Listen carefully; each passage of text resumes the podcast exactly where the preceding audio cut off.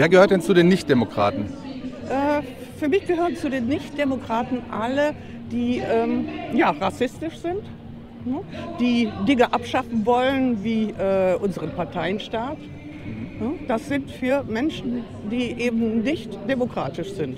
Ja, es gibt Menschen, die sagen, die Parteien gehören abgeschafft und die, ähm, die Abgeordneten sollen direkt gewählt werden. Also jeder Wahlkreis entsendet einen Abgeordneten in den Deutschen Bundestag. Ist das dann schon nicht mehr demokratisch? Oh, da müsste ich erst drüber nachdenken. Da kann ich jetzt nicht ad hoc äh, Ja oder Nein sagen. Das ist, ist eine Überlegung wert. Mhm.